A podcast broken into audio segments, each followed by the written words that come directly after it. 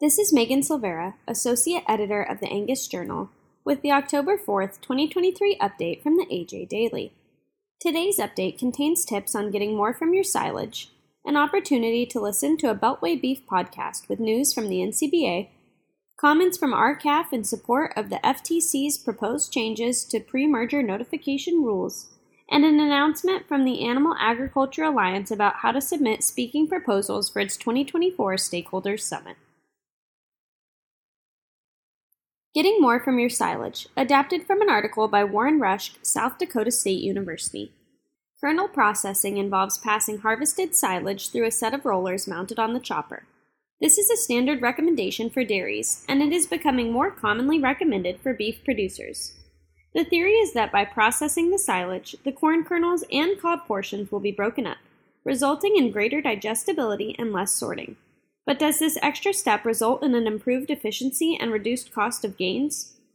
Asking the question is important, because although beef and dairy cattle are obviously both bovine animals, they are not the same, at least when it comes to meeting their nutritional needs. To read more, go to angusbeefbulletin.com slash extra and click on the Health and Nutrition tab. Beltway Beef Podcast, National Cattlemen's Beef Association Update, Anti Checkoff Amendment Fails, Government Shutdown Averted. Adapted from a release by the National Cattlemen's Beef Association. Each week, Beltway Beef brings the latest policy news affecting the U.S. cattle and beef industry. Hear from subject matter experts, producers, and industry leaders on the topics that affect the business viability of farms and ranches across the country. It's been a busy few days in Washington. Congress rejected an amendment against the beef checkoff after thousands of cattle producers voiced their opinions about the legislation, and a government shutdown was averted after a last minute deal was reached to pass a continuing resolution. For more on these developments, NCBA Senior Director of Government Affairs Tanner Beymer joins Beltway Beef to discuss Representative Victoria Spartz's anti checkoff amendment, the latest on agricultural appropriations bill, and the future for government funding during legislation in Congress. To listen, click on the link in this episode's description.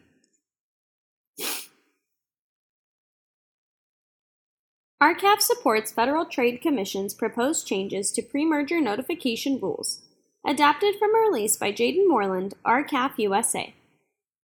Last week, R-CALF USA, in conjunction with anti monopoly advocacy group Farm Action, submitted comments to the Federal Trade Commission in support of its pre merger rule proposal. The proposal would improve the pre merger notification rules by implementing the Hart Scott Rodino Antitrust Improvements Act, an amendment to the Clayton Act that requires companies to file pre merger notifications with the Federal Trade Commission and the Antitrust Division of the Justice Department. The proposal would also strengthen the proposal would also strengthen the pre-merger notification and report form and instructions. In the comments, R-CALF USA and Farm Action identified that the agriculture sector has become dominated by consolidated oligopolies. Amplifying the need for a correction, they particularly emphasized several changes that would help curtail harmful agricultural consolidation.